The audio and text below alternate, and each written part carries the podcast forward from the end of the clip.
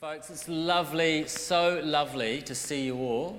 Uh, if you're brand new, my name is uh, Aaron Roberts. I'm one of the ministers on staff here. Uh, I officiated a wedding, uh, I don't know, about four, five years ago. Um, folks from this service, sort of 40 somethings, and uh, before they started dating or before they knew each other, uh, he sort of sat, he used to, you know, people like to sit in the same place, right? He used to sit right at the back of the church. And she would sit sort of nearer the front on this side over here. And, um, and he liked the look of her, and, uh, but they never met. He was really shy, and he didn't, you know, he didn't want to, he didn't kind of want to come across too forthright and just bowl on up to her. So what he did was each week at church when he arrived, he just sat one pew closer to her. This is a true, is a true story. He told me when they're engaged every week. Just sat one pew closer, one pew, you know, switched across the aisle, one pew closer. And um, it took like a, took a couple of months.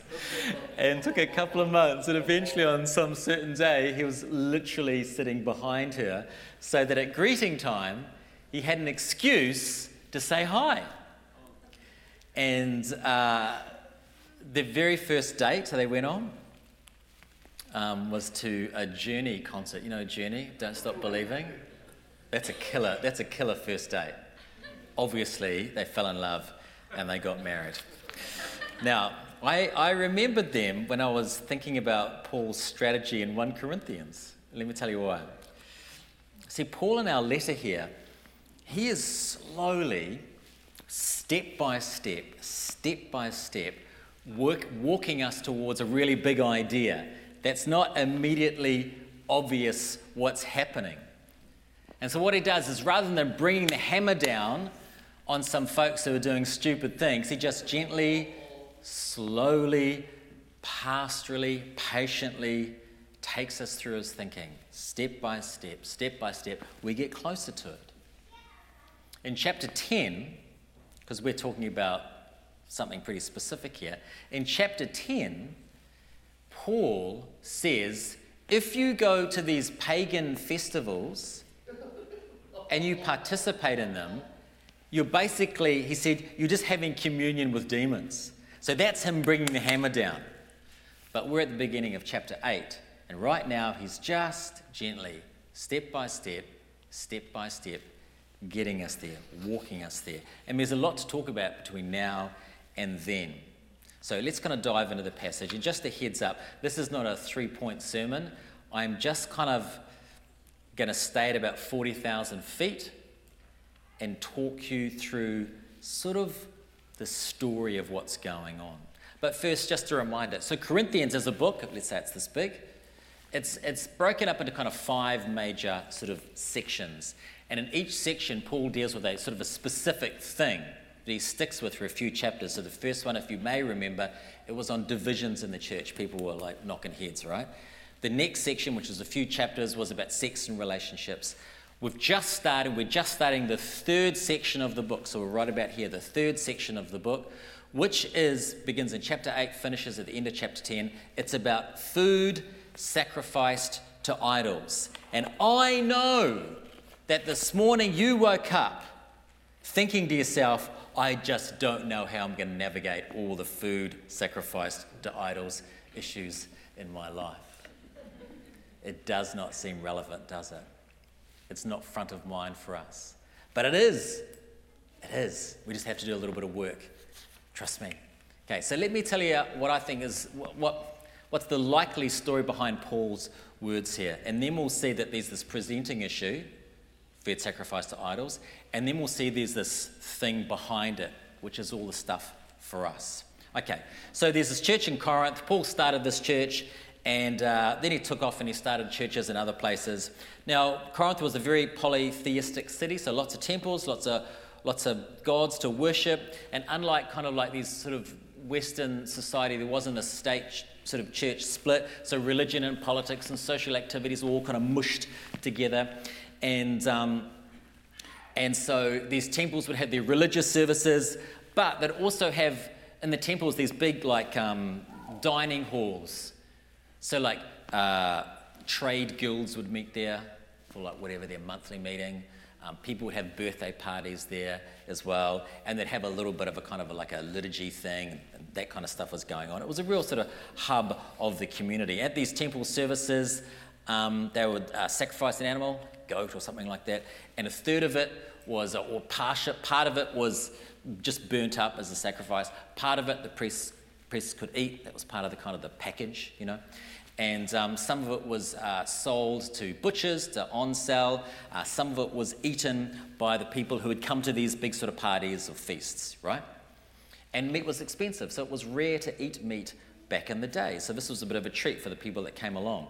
And as well as, you know, um, eating the meat, like at a birthday party, there would also be like a little bit of a religious kind of aspect to that as well, as well as the big kind of like Sunday services. I don't know if it was on Sunday, but big sort of Sunday pagan service things they had. So it was for the average person, it was a smart move to go to these things.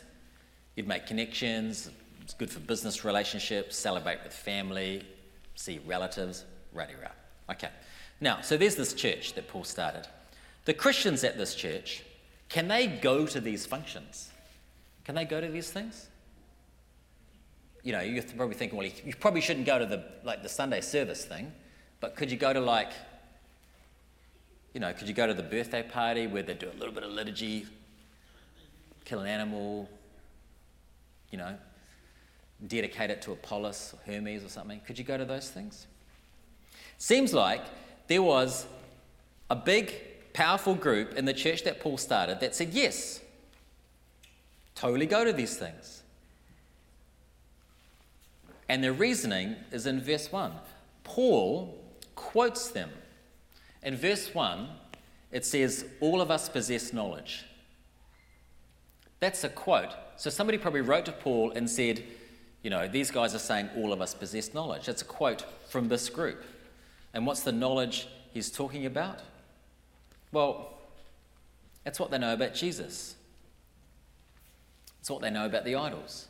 And there's a great summary of this in verse 6. Yet, for us, there is one God, the Father, from whom all things and for, for whom we exist, and one Lord Jesus Christ, through whom are all things and through whom we exist. Now, if you look at verse 4 there, based on this shared knowledge, here is what the folks who said, You should go to these things, you're allowed to go to these things, here's what they say. Therefore, as to the eating of food offered to idols, we know that an idol has no real existence and there's only one God anyway. So they're like, idol, idol schmidol, doesn't matter. It's just a piece of stone. It's got no real power. There's nothing to these things. So based on that, there was a group in the church who said, we can totally go to, we can totally go to these things and eat the meat that's been offered to idols. Based on their knowledge of the situation, they're saying we have the right to do this, and that's their position. So, how does Paul respond to this? Because obviously there's a bit of drama in the church. What's he say to them? Well, first he addresses the knowledge bit. Back to verse 1, we read it again. Now, concerning food offered to idols, we know that all of us possess knowledge. That's quoting them, this powerful group. And Paul adds this. He says, This knowledge, though, that you guys love, it puffs up. But love builds up. Knowledge puffs up, but love builds up. So being puffed up was the problem with this powerful group in the church who said you can just go to all of these things, it doesn't really matter, right? This was a proud church. They thought they were the smartest church in the world. This puffed up phrase, it means like, like you blowing up a balloon or a paper bag or something like that. And Paul's saying, This is what this knowledge has done for you guys. It's given you a big head. Now, if you look at verse 2, verse 2 says, If anyone imagines that he knows something, he does not yet know as he ought to know. This is the other thing he says to these guys who are puffed up. He reminds them that their knowledge is lacking something. He goes, there's, there's something about your knowledge that's missing, and you don't realize it. He comes back to that later on. So we'll come back to it later on. So, in response to the uh, we can eat the idol meat if we want stance, Paul says, Your knowledge around this thing, it's made you arrogant and you're kind of missing a really big idea here, which we'll come back to. Okay. Then Paul says, what about, what about the kind of the newer Christians in your congregation? What about them? Shouldn't that figure into the equation as well? That's verses sort of 7 to 13, but let me remind you just of verse 7 here. It says, However, not all possess this knowledge, but some, through former association with idols, eat food as really offered to an idol, and their conscience, being weak, is defiled. So these are folks who used to be hardcore into the pagan temple thing.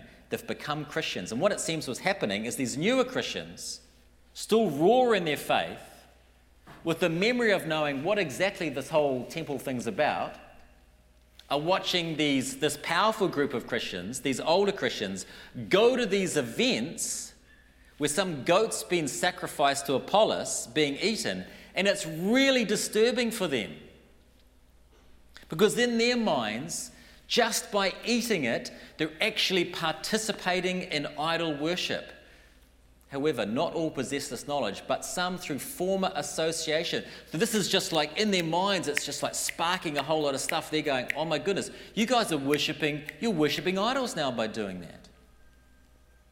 Now, presumably, we're kind of talking about the events held at the temple, like the birthdays and the business lunches, and not maybe the full on full on pagan worship services. Or maybe just eating the meat from the butcher that might have been sacrificed to Apollos, but they just sort of don't know. But still, for these newer Christians, for them, even though there's only one God and this idol is just stone, for them it's like these folks, they're watching people who are supposed to be Christians worshipping some Greek God. Here's what Paul says to these puffed up Christians, and he lays it out pretty clearly in verses 9 to 11. He says, But take care that this right of yours does not somehow become a stumbling block to the weak. For if anyone sees you who have knowledge eating in an idol's temple, they'll not be encouraged, if his conscience is weak, to eat food offered to idols. And so, by your knowledge, this weak person is destroyed, the brother for whom Christ died. He's saying, to this powerful group, you're harming the faith of others by doing this. You're hurting the faith of people, a fellow Christian. You're hurting the faith of somebody that Christ really loves. Christ loved them so much that he died for them, it says. In fact, you could actually destroy the faith of some of these people by doing what you're doing. So, why are they doing it? Why is this powerful group doing it? Verse 9 Take care that this right of yours. See, Paul goes on to say, you guys are just standing on what you see as your rights in a situation. And when you stand on your rights, it can actually be a sin. You can actually be sinning. You can be sinning against Christ, verse 12 tells us. Paul finishes here by saying this Look, my attitude is this. If there's a chance that eating this meat in this temple scenario, birthday party, business lunch, whatever it is, if there's a chance this will cause somebody to, to stumble, which will hurt, will it hurt their faith, if there's a chance that's going to happen, I'm a vegetarian. That's what he says. Verse 13. Therefore, if food makes my brother or sister stumble, I will never eat meat, lest I make my brother or sister stumble. It's a wonderful attitude. The arrogant attitude is this I know better, I am more spiritual, I have rights. And that leads me to act in a certain way, and that's that. Rights. We're big on rights in the West. Paul says, I know things, I know some stuff, but love is going to determine the way I act. The puffed up folks in Corinth, based on their knowledge, technically, yes, they could eat the meat, the temple meat, you know, so they could theologize it in their head, but their hearts were just wrong. Now, I'm not down on knowledge and theology. You know, I've spent a lot of money on a theological education. You know, in our, in our faith, knowledge, thinking, it's really important. But knowledge, being technically, theologically accurate, is not sufficient to live the Christian life well. And Paul, he keeps harping on about this. He keeps coming back to this idea. Uh, sort of towards the end of the book, in 1 Corinthians 13 2, he says this If I have prophetic powers and understand all mysteries and all knowledge, and if I have all faith so as to remove mountains, but have not love, I am nothing. So in life, think well, read books, do some courses, listen to some podcasts. But no, you can be brilliant, but useless. One of my kids uh, scored an own goal in soccer a month or so ago. It was brutal. Um, technically, he scored, though, right? He technically scored, you know. But it wasn't helpful to the team. Um, imagine a basketball player, great basketball player, who never misses a shot but keeps shooting in the opposition's basket. This person might say, you know, at half time, man, I'm, I'm killing it today. Like I'm, you know, I'm five from five from the three point line. And his teammates are going to respond by saying, but you're, you're destroying our team. Like you're shooting at the wrong basket. And he can say, yes, but I haven't missed though, have I? You know? This is like the attitude of these, this puffed up, the arrogant crew at this church. Their theological accuracy was making them worthless to the community, like useless, like that. Even worse, they're actually harming the community by their lack of love. Remember verse 2 if anyone imagines that he or she knows something he does not yet know as he or she ought to know. These Christians, they knew stuff. They were technically right about the meat. The idols, they're just stone. There's nothing, there's nothing there. In their own eyes, they were very clever. But something was missing, Paul alludes, alludes to right at the start. And here he, he tells us what it is. And that's that the knowledge they possess should be used in the service of love, in building others up. That's true knowledge in God's eyes. Let me summarize this for us. Knowledge and pride, which is what, go, what was going on for this group in the church, is a terrible combination, isn't it? Knowledge and pride, because what it can do is it creates these kind of blind spots in our life when it comes to loving each other. And I hate to be triggery, but COVID was a great example of this. It became this very politicized thing. So you had people on both sides of the equation and I don't know what you call them, liberal, conservative, whatever you want to call them, people on both sides of the of the of this, you know, the aisle, doing study, doing reading, thinking a lot about it, reading blog posts, you know. And as a result of that knowledge, acting in certain ways they felt like they had the right to act. Ways and felt they felt perfectly entitled to act in. But there, is, there were some folks on both sides who were sinning. Maybe they had all the right technical ideas in their brain, but they weren't loving each other. They weren't thinking about what do I do with this knowledge? How, how do I love each other in this situation? They were puffed up with their knowledge, they failed to love. I'll give you a personal example, not from COVID, but when I was backpacking around Europe, uh, when I was a young man, backpacked around Europe for three months. It was brilliant. And um, I uh, staying at a hostel, sitting around on this big table having dinner with some folks, and um, I was having a discussion with an Australian woman sitting. I can remember this so vividly. Dark hair, short, sitting right in front of me, but 20 people around the table, big table, all backpackers, having talking about philosophy, and I started talking about religion and faith, and it was great. We're having this great kind of conversation. I'm feeling like I'm just on fire, like it's fantastic. You know? And um, the woman in front of me who was really lovely, she said, Yes, but there's no truth though, was there? You know, I'm saying this stuff, you know. She goes, But there is no truth, though, is there? There's no truth. What are you talking about? She goes, There's no truth. There is no ultimate right and wrong. I said, Really? You sure? She goes, Yep. She goes, Yep, there are, there are no absolutes in life. There's no absolutes. I said, Really? No truth? No. There's no absolutes. No. I said, Are you absolutely sure? And by this point in the conversation, everybody was listening. I said, Are you absolutely sure? And she said, Yes. And in a moment, I thought, Yes, I've got you. And two seconds after she said that, she looked completely deflated, looked down at the ground because everyone had started laughing at her, you know, because I'd trapped her theologically and philosophically. And I knew at that moment that um, I would never get a chance to talk to her again because I'd humiliated her. I had, all, and here's the thing intellectually, I was in good shape. Intellectually, her argument was pretty brittle, I think, philosophically. But I just kind of overpowered her, and I never, I never got to talk to her again. Um, we are an intellectual church. And, uh, you know, thinking about rights and brains and all that stuff, it, it, the danger for folks like us is that it can give us a false sense of um, we can act however we want, act in a certain way because we're theologically accurate, you know. But God reminds us here we might be brilliant, but we can actually harm the kingdom of God if we don't love. If love is not driving the decisions that we make.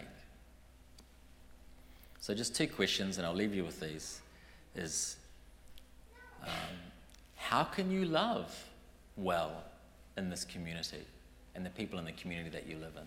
How can you love them well as opposed to just trying to be technically, theologically right when you're around them? The other question is how are you failing to love well in this community and the community you find yourself living in? And I'll leave that with you and the Holy Spirit. Amen.